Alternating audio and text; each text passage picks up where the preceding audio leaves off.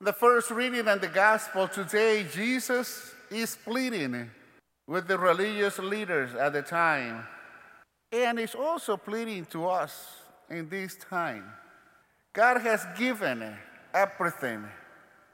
He has been with since the time he first called Abraham more than 2,000 years before Jesus he told this parable. He hath made them and made us a special people. And yet, they refuse to listen to him. Some of us refuse also to listen to him. They refuse to live a life of humble repentance and trust in him. They refuse to acknowledge him as the giver of everything good, and instead desire to take credit for it all by themselves. This has led to a spiritual disaster and would eventually lead to eternal disaster, a miserable end. Jesus does not want that for them, neither for us, but they warn them that what they are doing by rejecting Him as the Savior, they are rejecting the cornerstone of God's plans of salvation. Without Jesus, we have no hope of eternal life. Jesus sternly warns them and us that despite being God's chosen people, the kingdom of God will be taken away from you and given to a people that produce its fruits. There is a lot of people in our life who we see fulfilling the role of the turner, uh, the tenant farmer tonight, today.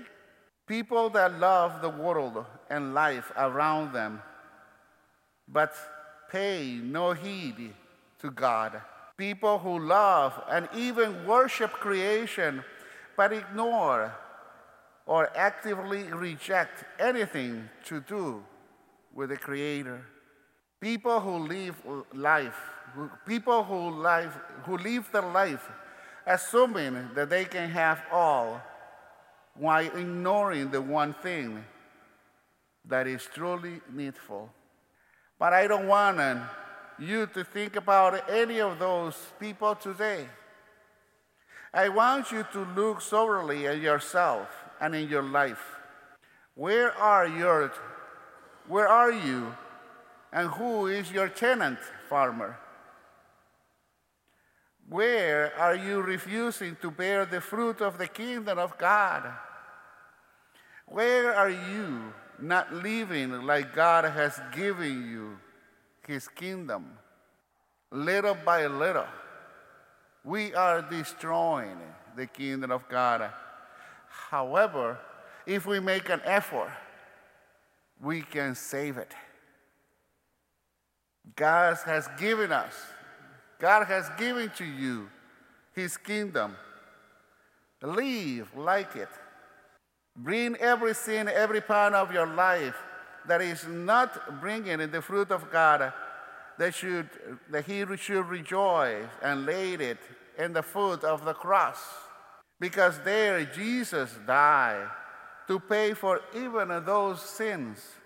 You and I has been forgiven, fully restored, not because of anything we have done, but because of the love that God has shown to us.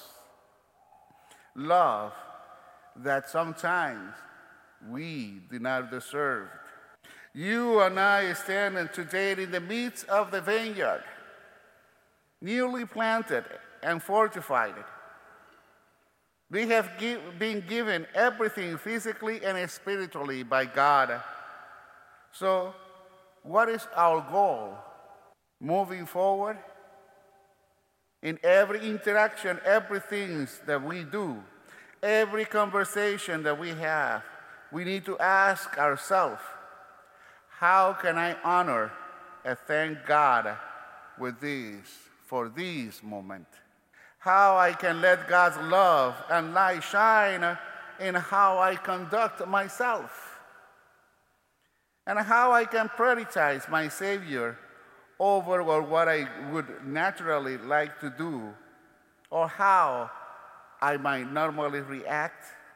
Don't let laziness or selfishness turn us into the one of those tenant farmers.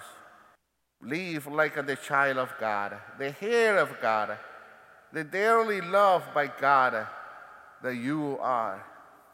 And do it day by day, hour by hour, minute by minute, not to earn his favors and forgiveness, but to thank him because he already given his favor and forgiveness to each one of us freely and completely.